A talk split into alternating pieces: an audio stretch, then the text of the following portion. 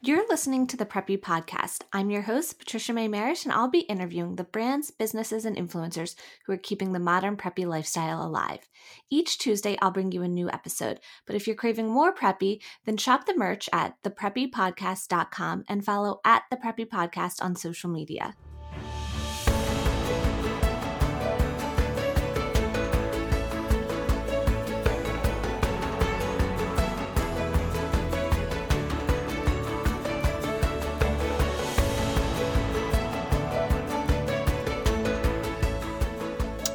Everyone. Join me today for an interview with Abby of Abby Glass, an amazing women's wear designer based in Atlanta.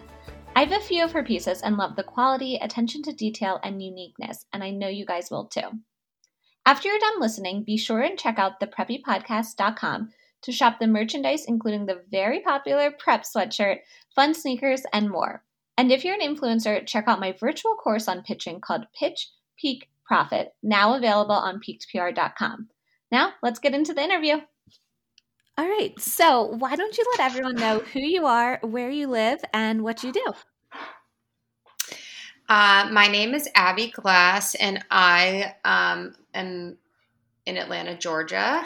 I own a women's clothing brand um, called Abby Glass, and um, we focus on women's tailoring and um, really bringing women confidence when they get dressed up. That's our goal. Definitely. And your pieces are beautiful. I have one of your Thank dresses you. and I love it. It's the detail and the quality and the touch of femininity. Like, it's just beautiful. Thank you. So tell me a little bit about then growing up at first. Like, were you always into design and, you know, creating dresses for your dolls or interested in fashion um, or entrepreneurial? Like, was any of that part of you growing up?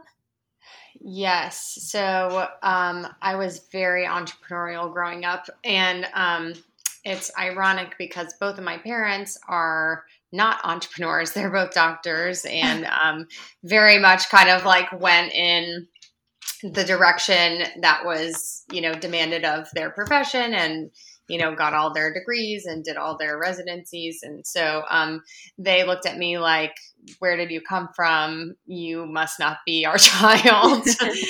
um, and I was, I would say, like all of my energy um, as a kid, like when you're in the car going on car trips, we would like drive up to Sullivan's Island or, you know, go, you know, to the beach up in Maine. We basically like had all these car rides and I would draw dresses, you know, for eight hours on end. Um, and I, I used to lug my sewing machine up to our summer house um, in Maine. I would take it on the airplane once we moved to Georgia.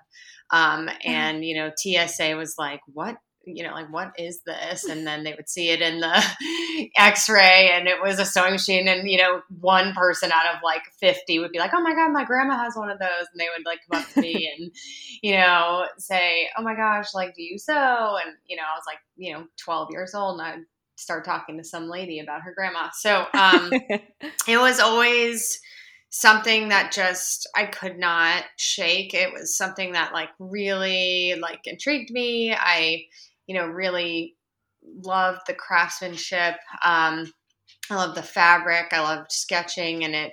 I, I wasn't really um, like a fashion magazine girl per se. I didn't. Yeah.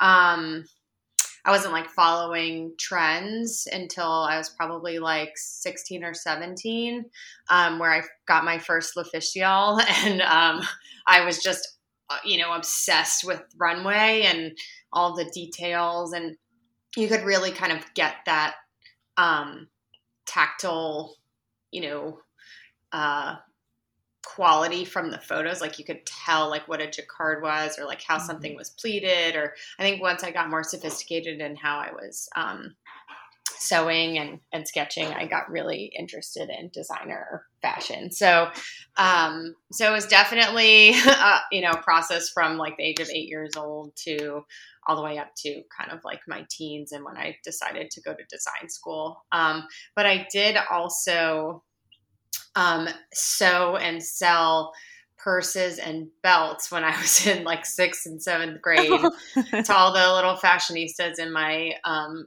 class and some of them still have them and they'll like Facebook message me or like text me randomly like over Christmas and be like, "Oh my god, I was home visiting my parents for Christmas and I like found this bag that you made me when we were like 12 and I still love it." Yeah, it's like it's really kind of amazing. Yeah. um the people that kind of reach out and like still have things that they bought from me.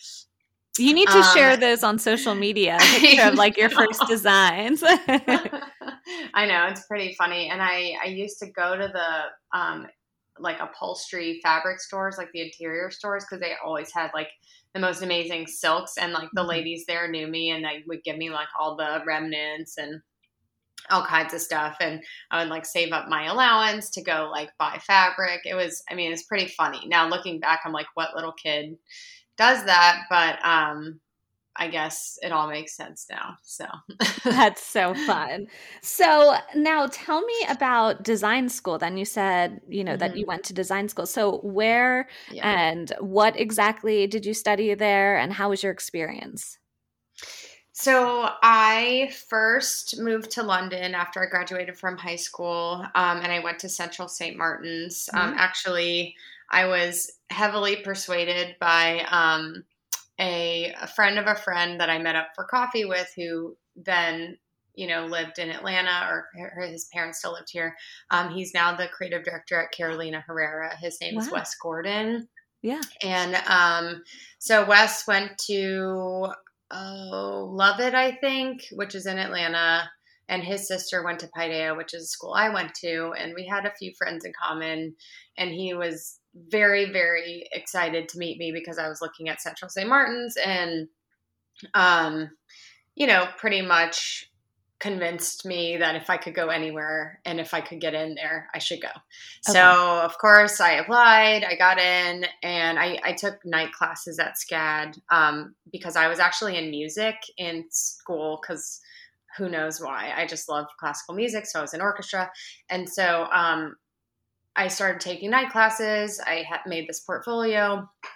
Um, I ended up getting into the school in London where Wes went, and he said, "You should come. Don't even think twice. You know, I'll I'll show you the ropes." So I moved to London. Um, he was like a, a, really great friend and mentor to me, um, and uh, I ended up having another friend who was at RISD um, and kind of gave me the same. I'm obviously very influenced by other people, but kind of gave me that same spiel, which is like, Abby, like you'll regret if you don't come here. Like this is so you.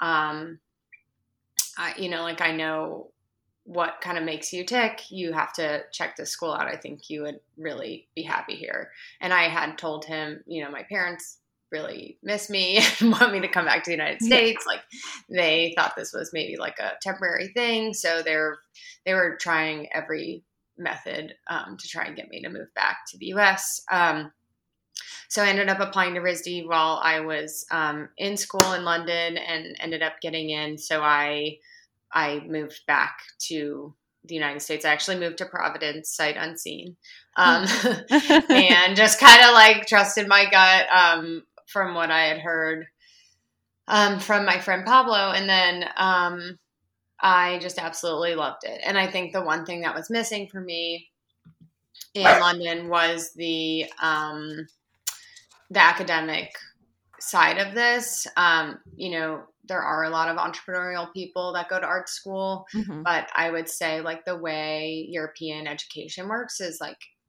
everything's very focused. So there wasn't you know like uh, business school opportunities they weren't teaching you economics they you know it's really you know all about connections and families and um, you know like who you knew and and that kind of placed you in the job that you would be in and okay. kind of would take you down the path. Um, so moving back to the US, I kind of pivoted back to like a more American education, which is very focused on being well rounded and mm-hmm. Um, you know, like even if you go to art school, you have like, you know, required humanities or history. And I think I was always kind of a mixed right and left brain person.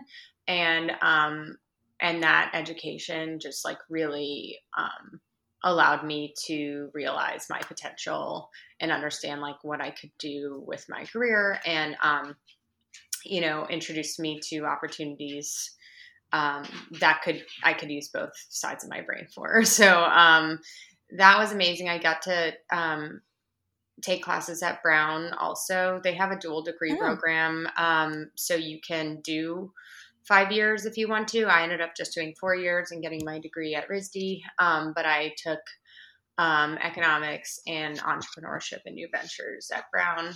Wow. And that was like a really cool mix to where I was kind of getting all of the things that I wanted to get out of my education um, and allowing me to, you know, at least have like a foundation foundation um, to start my own business um, after I graduated. So that was kind of my educational journey. And I look back again and say, how could I have taken all of these risks? um, you know, like now I'm so like risk averse.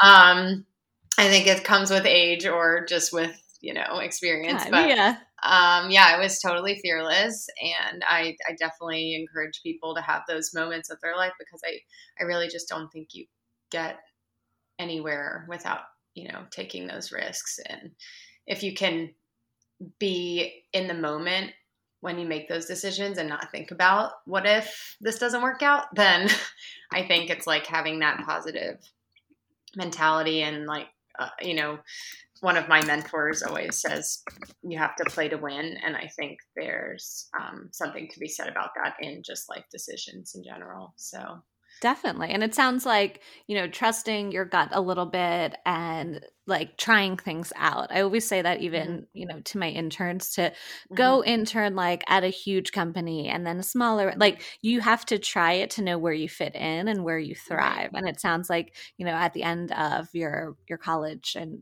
school career then you found a great fit where it gave you you know the business and the design side and set you up for mm-hmm. success for owning your own business now today Mm-hmm. Yeah, and there's definitely a lot of non-traditional education along the way, and that's for other yeah. people looking to start businesses or in the midst of starting a business. Um, you know, there's a lot of schooling that you go through that's you don't you don't pay uh, tuition for, but yeah. you pay for in mistakes and um, you know uh, testing things out that may not work. So you just have to look at everything as an education, even beyond school. Definitely. So now, right after school, is that when you started your own design business, or did you do something else between then? Like, tell me about that journey next. So I did have kind of an unorthodox um, journey starting my business. So I I um, did two paid internships in New York during semesters of school. Okay. Um, in New York. So um, I had two really amazing bosses. Um, I just got super lucky with my internships. And, um, you know, I ended up leaving basically, you know, with a an open door to come back to one of the companies in New York. And I, I came back to Atlanta for the summer and um, I had just finished uh, the Supima design competition, which was part of Mercedes Benz Fashion Week, which is no longer, and um, had a good amount of press for that. And when you move back to Atlanta or any, you know, like I think Southern City, after you know having even like an ounce of success in New York, everyone's like all over you. And um, I had a lot of um, women asking me to make them dresses for, you know, the Swan Ball or the, you know, some gala or some fundraiser. And I was, I was definitely more focused on evening wear um, mm-hmm. back then. And I was totally into it. It was, um, you know, I had all the skills to make everything myself. I'm, you know, trained pattern maker and sewer.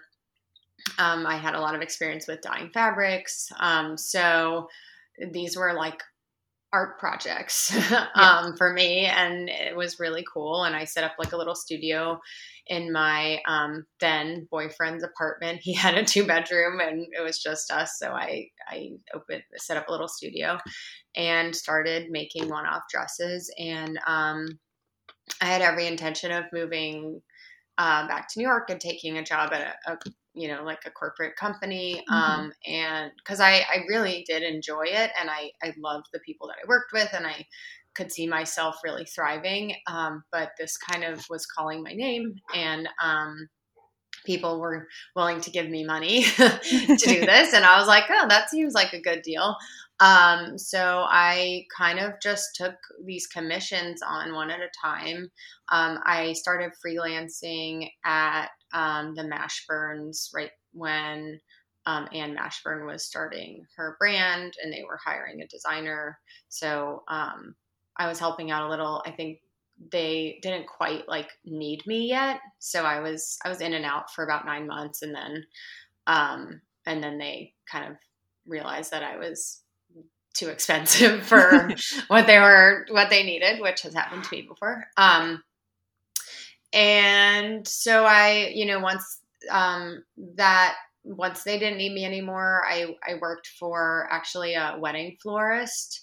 Um, who actually did my wedding a few weeks ago. So oh. this was something she was looking forward to for a very long time. She's incredibly talented. Um, and she has a store in Virginia Highlands, and I kind of helped her set up her business and um, build out her retail store. That was a really fun project for me. And all along, I was making dresses one off for women. Um, and as I continued to make a little bit of money, I opened a studio on Bennett Street in Atlanta.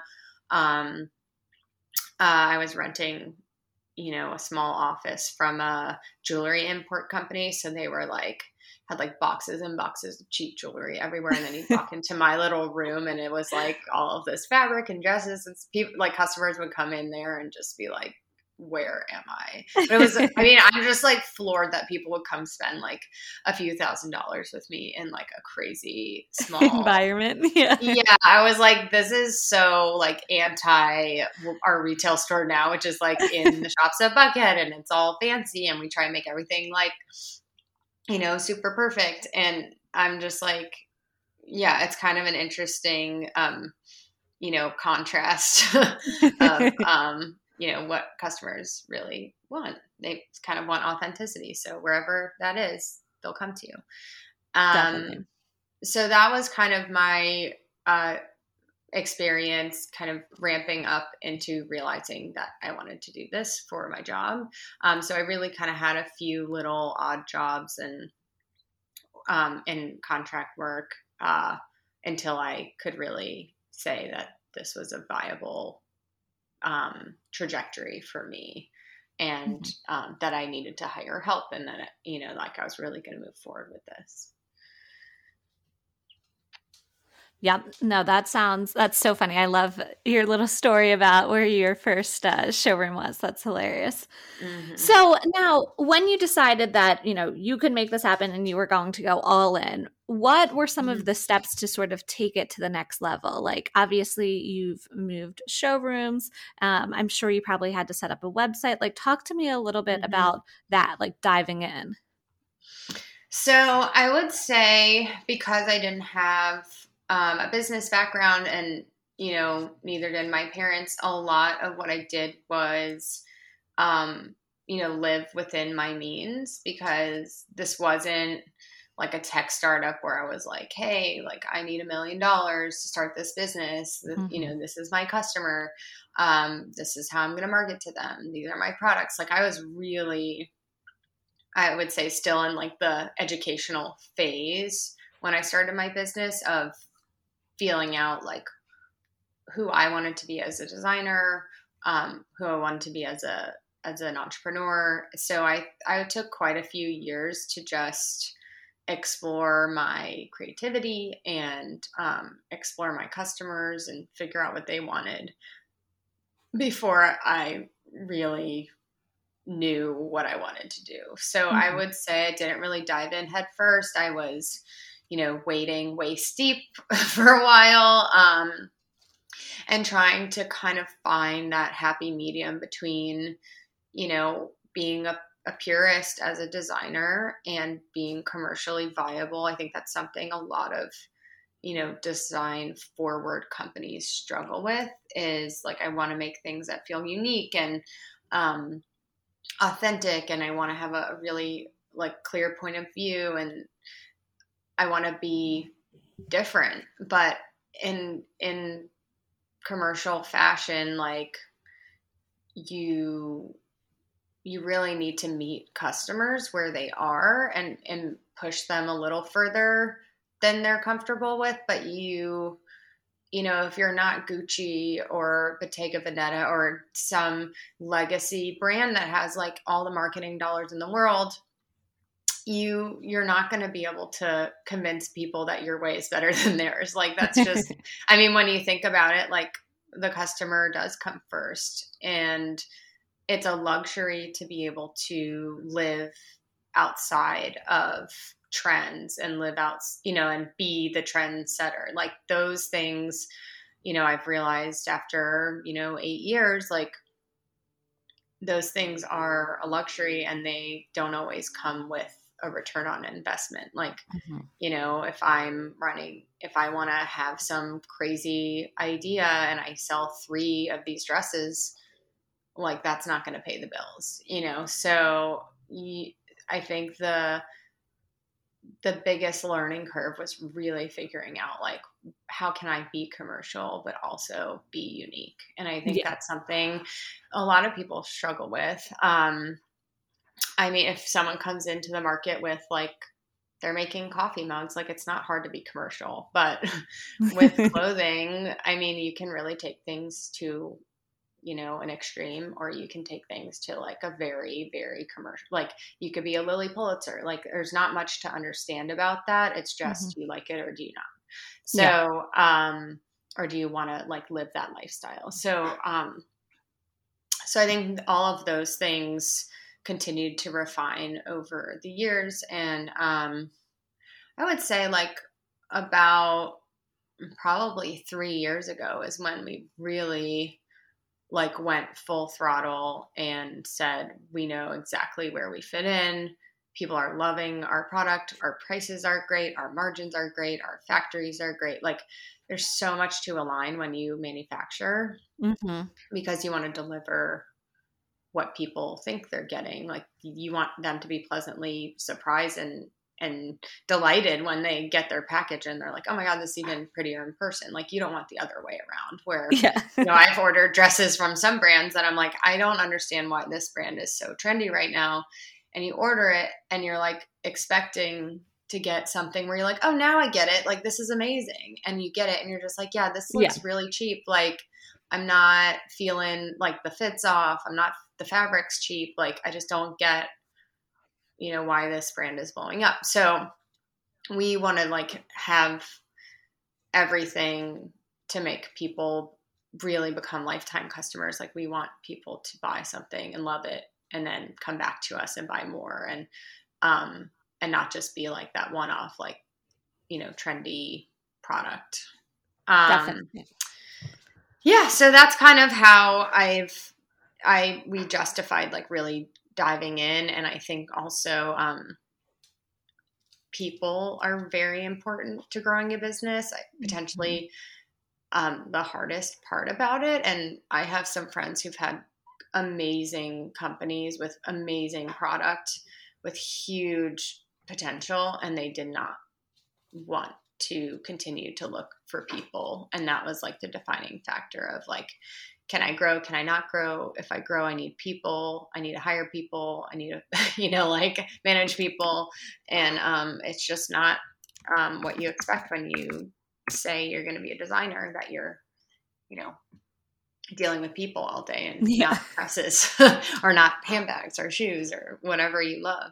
So I think that's um, also the defining factor of like, of growth and knowing that you want to grow is that you feel like you can um, you can lead um, a group of people and and and take them with you on your journey to success rather than just yourself.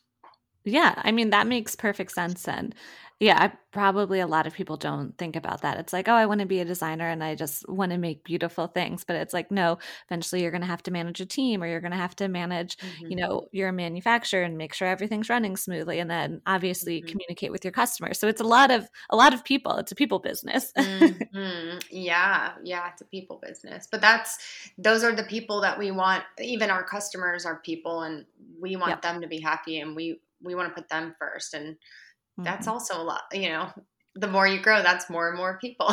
So exactly. So now describe to the listeners your brand today. Like how would you sum it up and describe what mm-hmm. you are today and what you offer?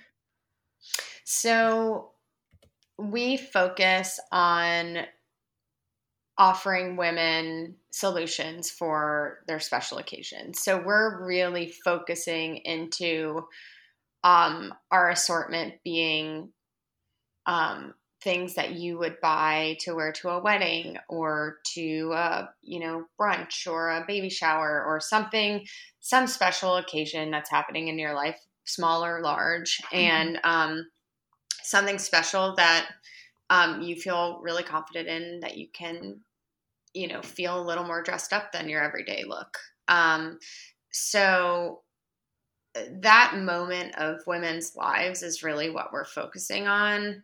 And the customer that we're really focusing on is women who are busy and don't work in fashion and don't shop all day and don't really know what they look good in that need kind like a little bit of help.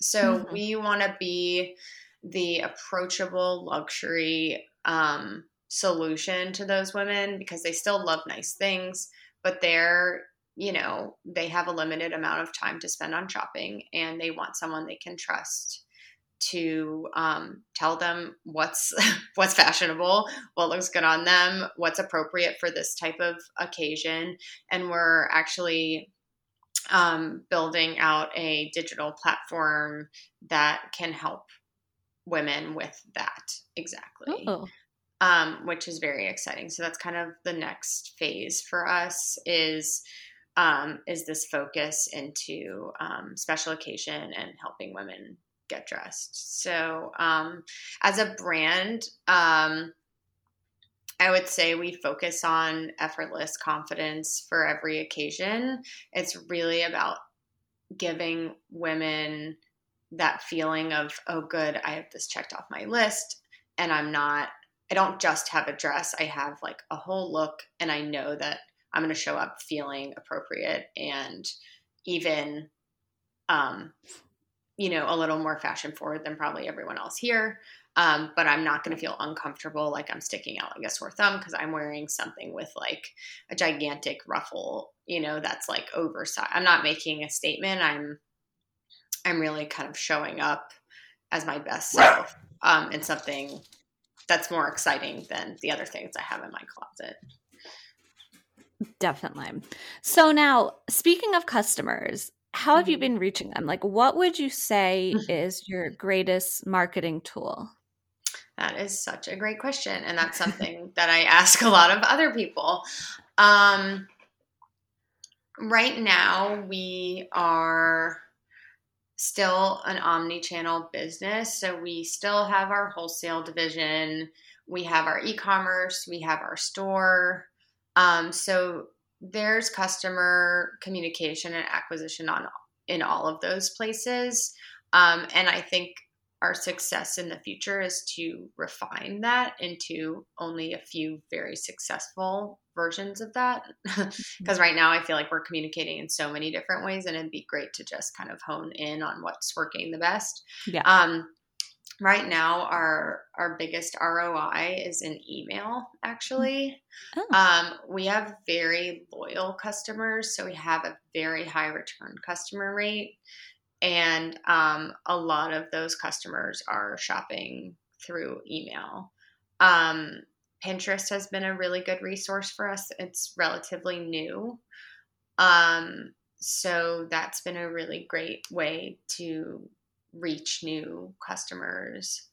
Um, and then I would say our our stores a really good um, outlet for people to see and touch and feel um, and get connected with our product um, because everything is so digital right now. I think it's very refreshing for somebody to walk in and us to say, Oh, have you shopped with us before? And they say, No, I have no idea what this is, but this is amazing. Like, why don't I know about this brand? Mm-hmm. Um, and that's a very rewarding customer touch point when you, again, like, are, um, you know, like impressing a customer with the price point um, based on how amazing our quality is, based on that we're a local female owned business, you know, like all of those things kind of piece together to really delighting our customer and making them say, wow, I'm so glad I found you. Definitely. Now, I love how you mentioned that right now the best ROI is email because I always tell everyone and my clients mm-hmm. like social media following's great, but you don't own that. So I love how you mm-hmm. mentioned email marketing. Like I think so many more mm-hmm. businesses should be putting more time into their email marketing too. Yes, and we actually just I just had this conversation with my husband yesterday who works at a tech company because it's really nice to bounce things off of people who are not in fashion because it's yeah. not all about beautiful dresses. It's like, you know, the bottom line is if you own a business, you need to be able to grow and mm-hmm. um and and get more customers and and understand like how your um how your different touch points are giving back to you and um we were going through like should we invest in bringing this new email person mm-hmm. on because it's not cheap to you know hire a new person um we really need help with email. Um, and, you know, should we be spending that money elsewhere? And I think it's always, I always forget to say, like, okay, could we be spending that money elsewhere? So, like, mm-hmm.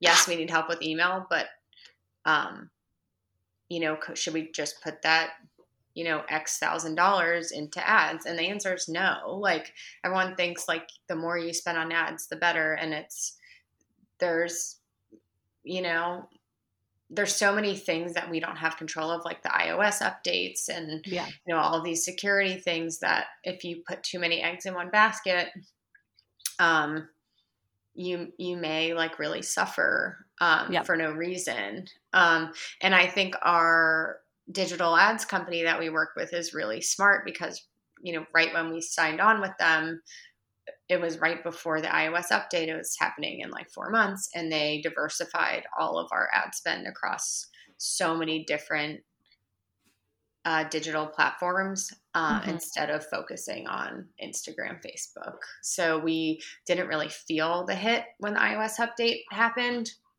because we were diversified.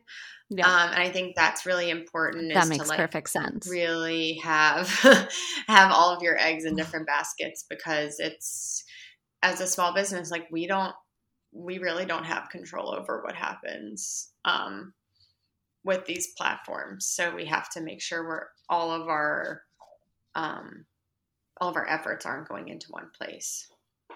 Definitely. Um, now, what would you say has been your greatest success, or what's something you're really proud of that mm. you've achieved with your business? Like I saw you were in Southern Living magazine. Like, is it that, or what? What are you really excited for and proud of? Yeah, that was that's very exciting. Um, we're doing a pop up shop with Southern Living in Charleston for Christmas, so that's going to be very fun. Um, I would say, honestly, being in business after COVID and yeah. having such a fantastic rebound um, is probably my greatest success because it was what I saw as my greatest failure. You know, during COVID, I was like, oh my gosh, like, why can't I pivot? Like, why can't we? quickly launch a mask company like why can't you know i had so like our cfo who's a fractional um, position. So he works with, you know, 15 other brands, was like telling me about all of these amazing, you know, wins that his other companies have had and how they're doing millions of dollars in masks. And I was just like, honestly, like feeling like such a failure because I was not doing that because I just mm-hmm. didn't have the energy and I did not even like I was like, this is not me. Like Yeah. I can't put my effort behind this because like it is just not what I want to do with my life, and it's not worth all of the effort to like launch athleisure or like it's just. I, I take so much care with the products that we make. I was like, I can't just like whip something up. I'm like, not gonna do Mhm. that.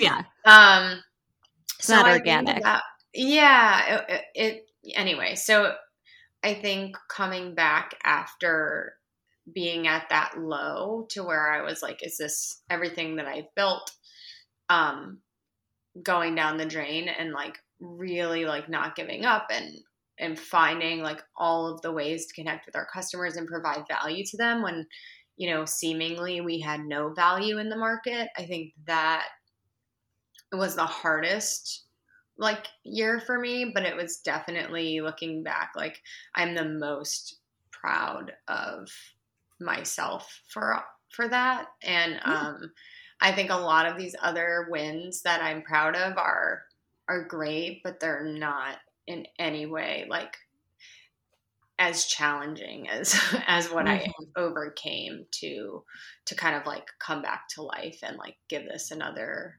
shot. So um so yeah i think that is like the most um the the thing i'm most proud of. The other thing i think was um uh going through this year long fellowship with the Tory Burch Foundation over over COVID, which was Oh, like the hugest blessing I have ever had. It was basically like a year of business school, um, you know, funded by them, and they gave every business a grant that um, that they took in, and it's going to be a, a lifelong network that I have, and I think Mhm. um, applying to that and being chosen as one of their companies um, that they really kind of invested in was a huge just win for me. It was it was like a career goal for me to be a part of this group. It was something I really needed, and um, I definitely did not think I was going to to get into it because it was yeah it just was very competitive so i think that was also my greatest success was to like to to put myself out there to be a part of this even if, if i wasn't sure that i would you know get in so Yeah. Oh my gosh, that's yeah. amazing.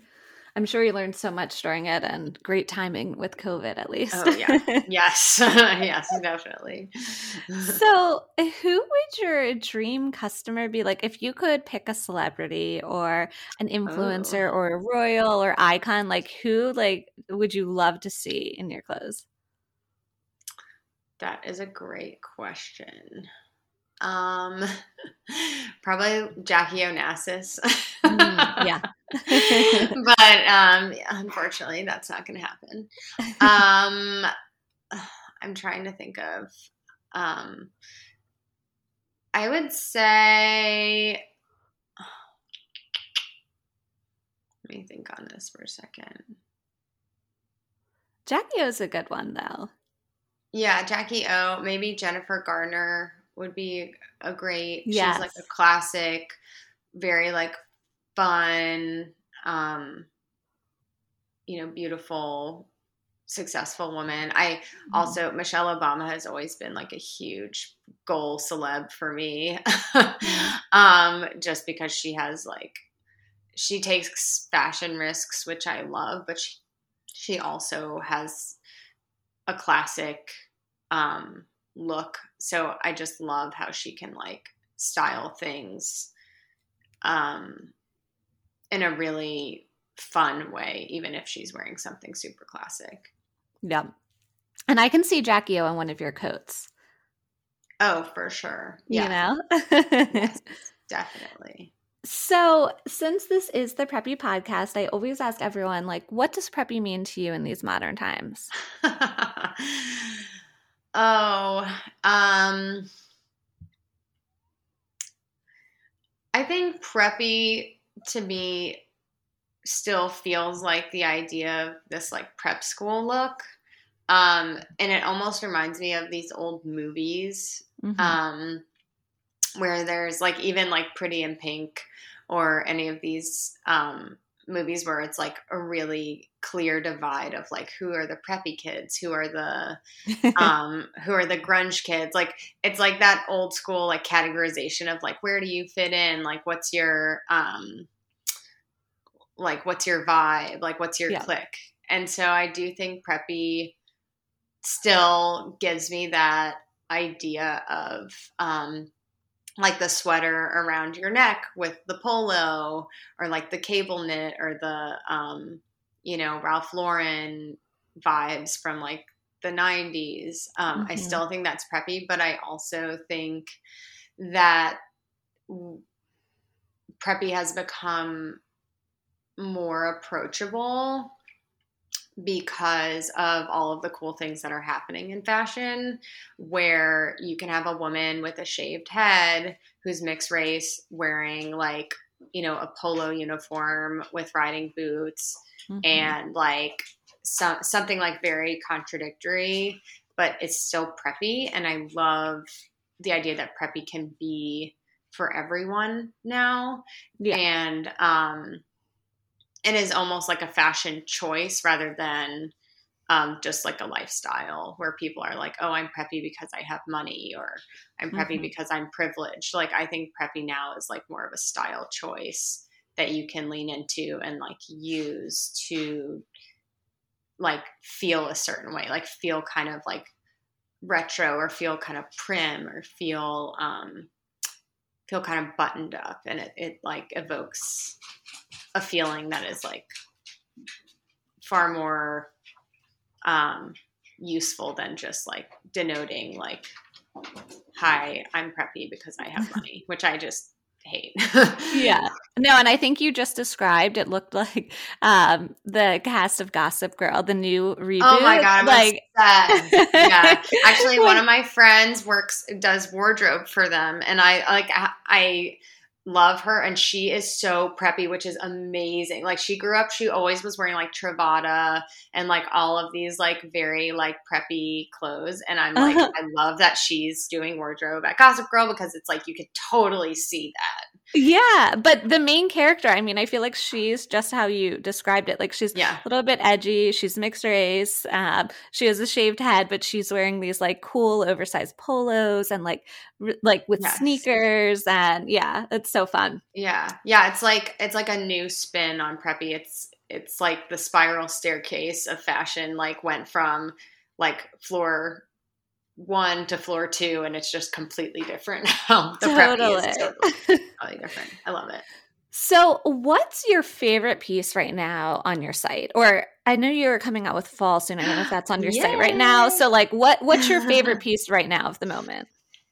Oh my gosh. Okay, so we have this amazing green organza group launching, and there's mm. um, a dress we ran for a few seasons. That's one of our best sellers called the Maya dress. It's this um, midi length tiered sleeveless dress. And um, uh, since we're, you know, this is our first collection focusing on special occasion, um, we are doing these just really crazy, brightly colored organza pieces in all of these classic shapes.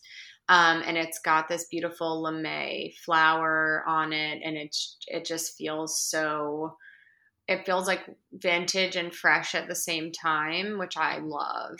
Um, mm-hmm. And it feels dressy, but it's not.